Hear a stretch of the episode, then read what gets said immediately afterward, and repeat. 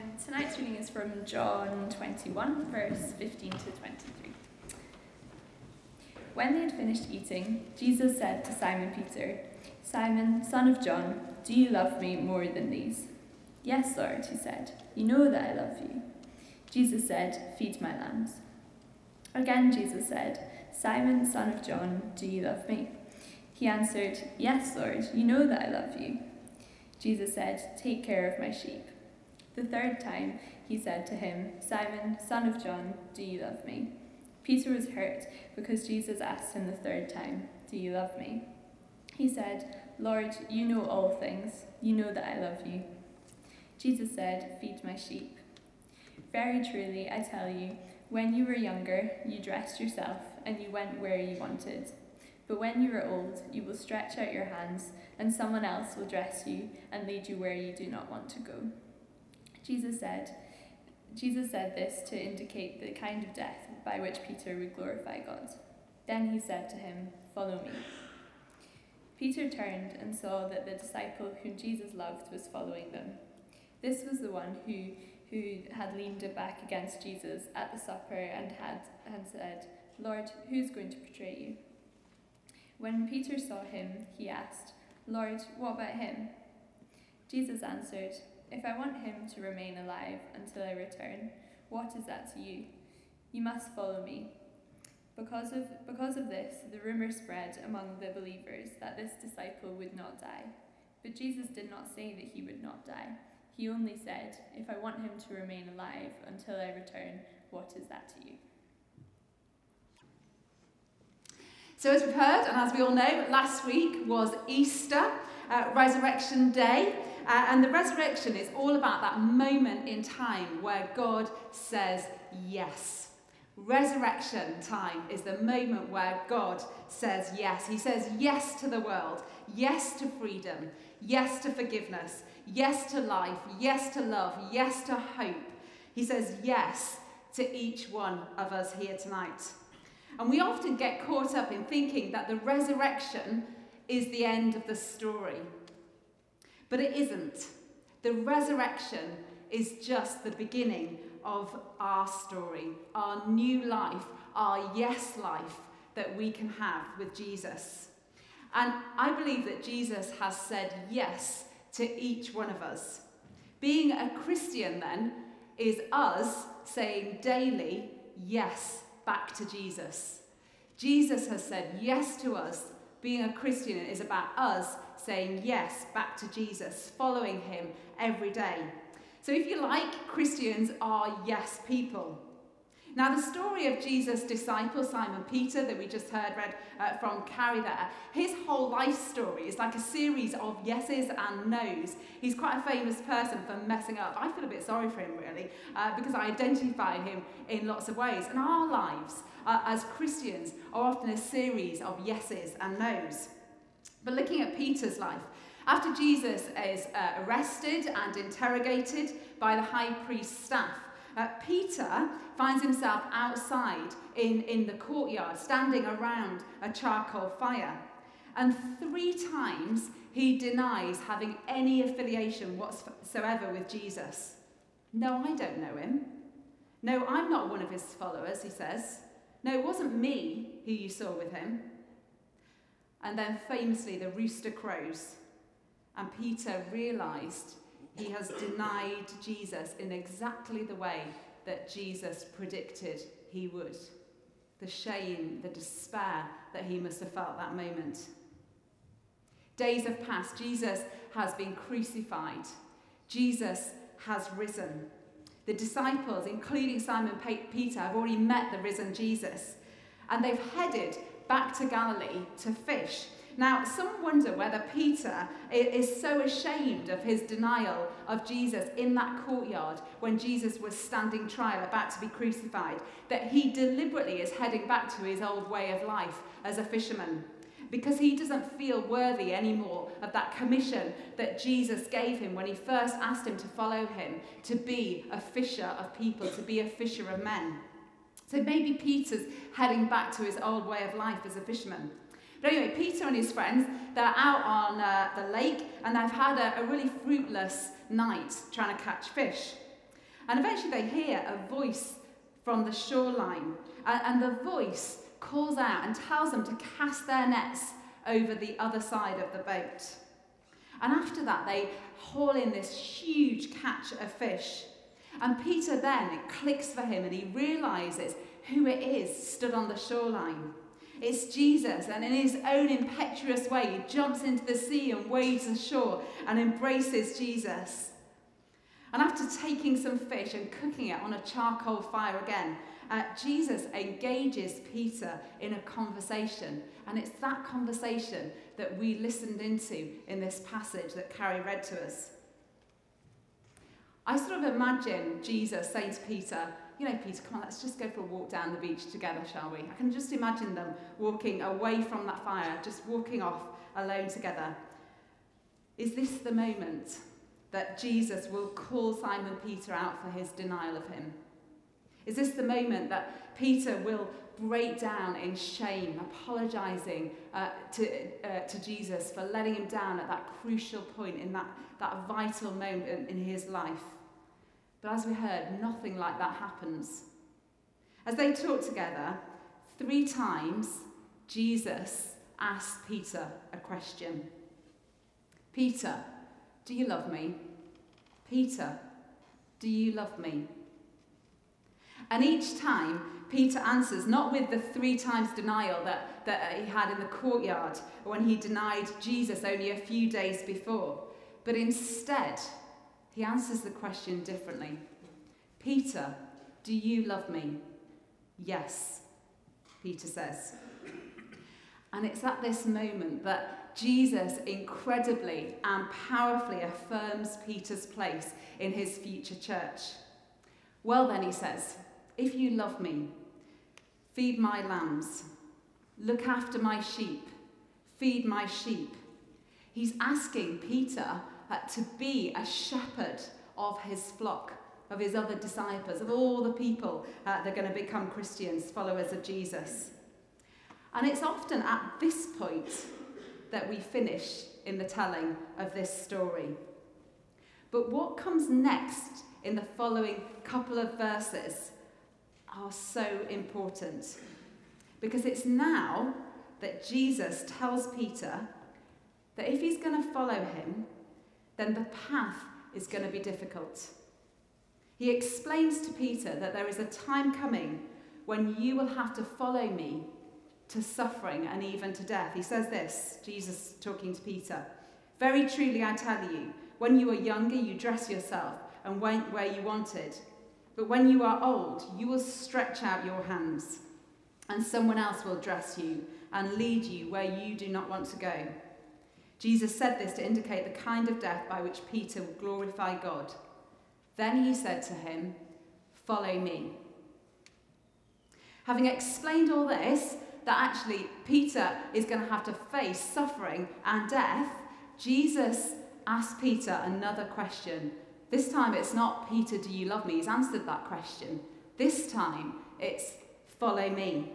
And we expect from Peter, yeah, of course I'll follow you, Jesus, because that's the sort of guy he is. Yes, of course I will. But this time, the yes is missing. Instead, Peter almost avoids the question. He, he's like distracting, detracting Jesus' attention from himself onto another of Jesus' disciples. Uh, he, he sort of turns to Jesus and says, What about him? Pointing to the disciple John, who Jesus loves.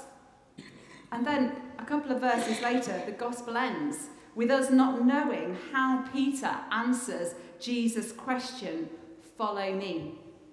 Did Peter say yes or not? And it's quite a frustrating place to end. And it's quite frustrating because maybe it actually feels a little bit familiar to us. All Jesus ultimately asks of us is to say yes. To say yes to Him. To say, Yes, Jesus, I love you. Yes, I will follow you. Because that's what being a Christian is.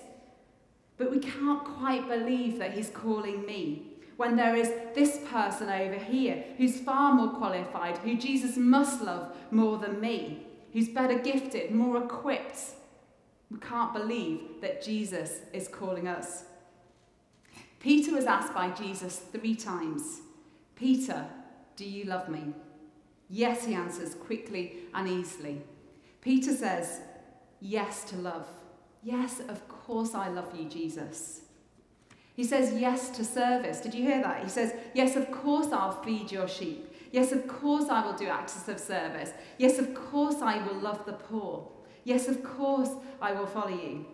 But when Jesus say, lays out graphically that the road ahead is going to be tough, it's going to be a road of sacrifice and suffering and pain, that yes comes far less easily. Jesus is reminding Peter what it means to be a disciple, what it means for him to truly love Jesus. It's about getting involved in shepherding, getting involved in the mess and the muck of life. In the previous chapter of John's Gospel, in chapter 20, verse 21, Jesus reminds his disciples this As the Father has sent me, so I am sending you. Simple words. As the Father sent, has, sent, has sent me, so I am sending you. If we're followers of Jesus, then we have that same commission to be sent to love and to feed and to guide and protect and to search for the lost and bring them back to the Father. That's what being a disciple is. That's what Jesus is asking Peter to do. That is what Jesus is asking all of us to do. Being a disciple is about saying yes to loving God. Love the Lord your God with all your heart and mind and soul. It's about yes to loving others, to serving. Love your neighbour as yourself. But it's also about saying yes to possible sacrifice and suffering. And that's the difficult bit, isn't it? It's about being willing to take up our cross and follow Jesus. So, what is going on between uh, Jesus and Peter, and also between us and Jesus, is almost like a divine proposal, I think. It's about hearing and receiving Jesus' words of love and approval, his yes to you. Yes, I chose you. Yes, I know you. I know everything about you. Yes, I forgive you. Yes, I accept you. Yes, I want you with me on this journey. Yes, I have a role for you. Yes, I see you. Yes, I value you. Yes, I love you. I love you, and you can know that because of what I've done for you on the cross.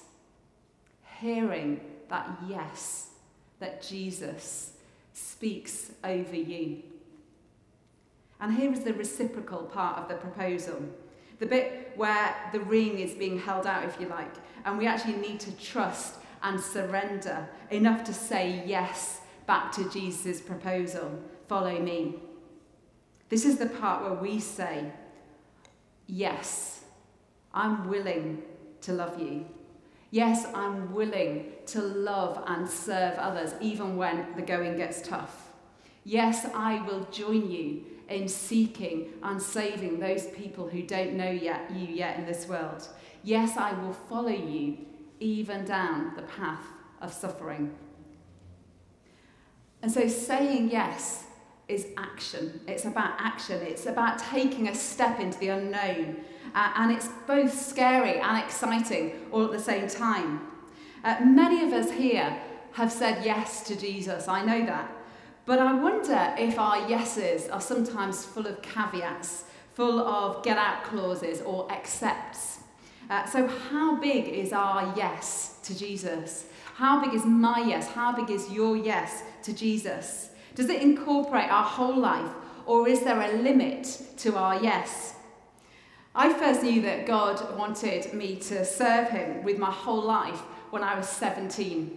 Um, and to be honest, my yes was pretty limited uh, at that time. In fact, I basically, I, in fact, I remember saying it to God, and I've actually got it written down as well in a diary that I wrote every night. I basically said, Yes, God, Tonight I, I am saying yes to you. I will go anywhere and I will do anything for you. Except for, I don't want to live in Birmingham. I've never been there. I just didn't like the sound of it. Sorry, Rich. Um, I, I, I, didn't want to live in Birmingham. I didn't want to be a youth worker. And I, I wrote down, and I definitely never want to be ordained and be a vicar in a church.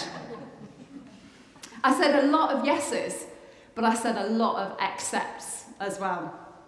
But eventually, God brought me round in the very uh, splendid way that He does. Uh, and by 22, I found myself being a youth worker in Birmingham. And by the age of 24, I was training to be a vicar, much to my disgust at the time. I wonder how big is our yes to God? Maybe the biggest yes you have given Him is getting yourself here tonight. For you, that was massive coming into this building this evening. Maybe if that's you, Jesus wants you here to simply say to you, Yes, I love you. For others, you know that even though you have said yes to following Jesus, you're holding back. Uh, and if we're honest, we haven't fully surrendered everything to Him. Maybe you, you know, actually, deep down in your heart, that He wants you to do something um, for Him. Or maybe actually you're doing something which isn't what He wants you to do. That's not His first best for you. And so your yes to Jesus is being limited in some way. Or maybe we're not giving our full yes to Jesus because we're scared. That's completely fine. That's completely normal. When God asks us to do or to be something, or to make changes, or asks us to do something we feel sure about, it can feel sometimes like our world is being shaken. It can, it can sort of destabilize us and frighten us as well. And I suspect for many of us here, when we're in those times in life, we can be a bit like Peter uh, when he turned uh, and sort of noticed John and said, You know, don't you mean him, John? You know, actually, you don't want me. You're not asking me to do that. Surely you mean him. He's much more holy, much more gifted, much more able uh, than I am. What about him or her over there? I love this quote from Oswald uh, Chambers, the Christian writer. He says this If you have to calculate what you're willing to give up for Jesus Christ, Never say that you love him. Jesus Christ asks us to give up the best we've got to him, our right to ourselves. That is massive. But this is what it's about. When God uh, called me to this job in Edinburgh, it was a battle. It wasn't like God was calling me to some war zone or an unpleasant place to live. You know, Edinburgh's pretty lovely. Um, and P's and G's is an amazing church uh, to be part, part of. Um, but actually, I wasn't happy because I was quite happy where I was, thank you very much. I hadn't decided I was going anywhere. Um, and so, for some time, when the uh, job description came into my inbox, I refused uh, to read it. I didn't want to apply. And when I did, I did so on the basis that it was surely somebody else's job. Uh, and God just wanted to fill in the application form, to give me a bit of CV and application form filling in, ready for something in 10 years' time. Uh, I thought that's how God worked in my moment of madness. And then, absolutely gutted, I got an interview. Um, but I convinced myself that I was just making up the numbers, um, and, and I nearly didn't come. I don't even know, I've, I've told Miranda that, and she paid for the ticket. But anyway, I nearly didn't come because I thought, you know, what's the point? Because I'm not going to get the job, and even if I get it, I'm not going. So it's just a waste of my time uh, and theirs. And every step of the way felt like that. It felt really difficult. Surely this was not right. Surely this is somebody else's job. That person over there. Surely, God, you're calling them. But amazingly, when I eventually said yes, because obviously I did, because I'm here, uh, yeah, it was because I knew uh, in a deep place that it was right. And I had surrendered, yes, absolutely kicking and screaming. Uh, but both John, uh, my husband, and I felt a deep sense of yes. This is where God wants us to be. Ultimately, I knew and I still know that God is faithful and his love for me and my family is without limit. And as much as sometimes we say yes reluctantly, stepping into the unknown, we can do it fully trusting God for our present and our future. But that doesn't mean it's always easy. This year has been a tough year for me, to be honest.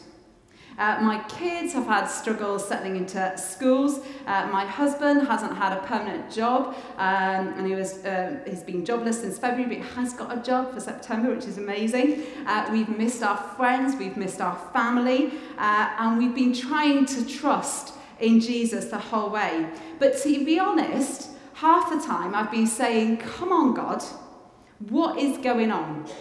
You know, I've questioned whether I can trust in God's promises to me. Uh, sometimes I, it's felt like it's easier to trust in myself than God because I'm like, where are you and what are you doing? Why haven't you come up with the goods? And following, following Jesus, following through tough times, which we all have in this life at some point or other, is difficult. And, I, and I've had to learn again that following Jesus doesn't always mean it's going to be plain sailing. Saying yes to Jesus doesn't always mean it's going to be plain sailing, but it does always refine us. It does always remind us how much Jesus loves us. It does always help us to remember that ultimately God is faithful. And as Jesus explained to Peter, our call to follow him doesn't always mean it's going to be easy. It might involve suffering. Jesus asks each one of us, Do you love me? Just put your name in there for a moment. Libby, James, John, Sarah, David, Beth, whoever you are. Do you love me? Jesus says. Can we answer, Yes, Lord, you know that I love you? And Jesus says, Then feed my lambs. Do something practical Go and live it out in your family, your workplace, your community, where God has called you to be. Duncan, Joe, Lydia, Simon, whatever your name is, Jesus says, Do you love me? Yes, Lord, you know that I love you. Then take care of my sheep. Be a shepherd. Go and find the lost in this world. Take them to the living water that I have for them. Bring them back to me. Richard, Liz, Manda, whatever your name is. Do you love me? Do you love me enough to let go of everything that you have known so far and follow me through this door, which will lead to who knows where? Will you follow me through this door, even if it takes you into difficult times? Do you love me like I love you? All of these yeses are yeses of surrender. They're yeses of putting our trust in Jesus and trusting in his love for us, agreeing to join him in the most incredible dance. Uh, Richard Rohr, another Christian writer, describes a yes life as being one which is fully present with God. It's about giving Him our all and being willing to join Him on this journey, wherever it might take you. And let's just stop and, imagine for a minute as we come to a close what your life, what this church, what this city might look like if it's filled with people who are truly saying yes to Jesus and living that love and that life out practically. What will your workplace look like? What will your community look like? What will your family look like? What will the team that you're part of look like? Are you and I living a yes life? If we're saying, yes, Jesus, this is all for you. This is all about you. I love you. I love the people in your world. I will follow you wherever you will take me. It's mind blowing. Because you know what will happen? People will want to know what it is you have. They'll begin to see and experience Jesus for themselves. Other people will then start to say yes to Jesus themselves. Do you want that? Are you ready for it? I know I am, and I want that. I want to see people come to say yes to Jesus for themselves. I long to see this place bursting with people who are here tonight who have said a true yes to following Jesus in a way that transforms us from the inside out. And then we go out and we live it in a way that makes others go yes to Jesus too. I believe that as we live out Jesus' love, individuals and families and communities will be changed. Now, if you read on in the Bible, we find out that Peter did say yes to that last question that Jesus asked him Follow me, the question. And, and, and he did, and he went out and he loved Jesus and he followed him. And if we read Acts, we discover uh, that he was a powerful, spirit filled man with a passion to see people come to know Jesus and his transform- transformation in their lives. He did become the rock on which the church uh, was built. So, all Jesus wants is people who will answer the question with a yes. And when we say yes, that's when your street, your place of work, your community, Edinburgh, will be shaken.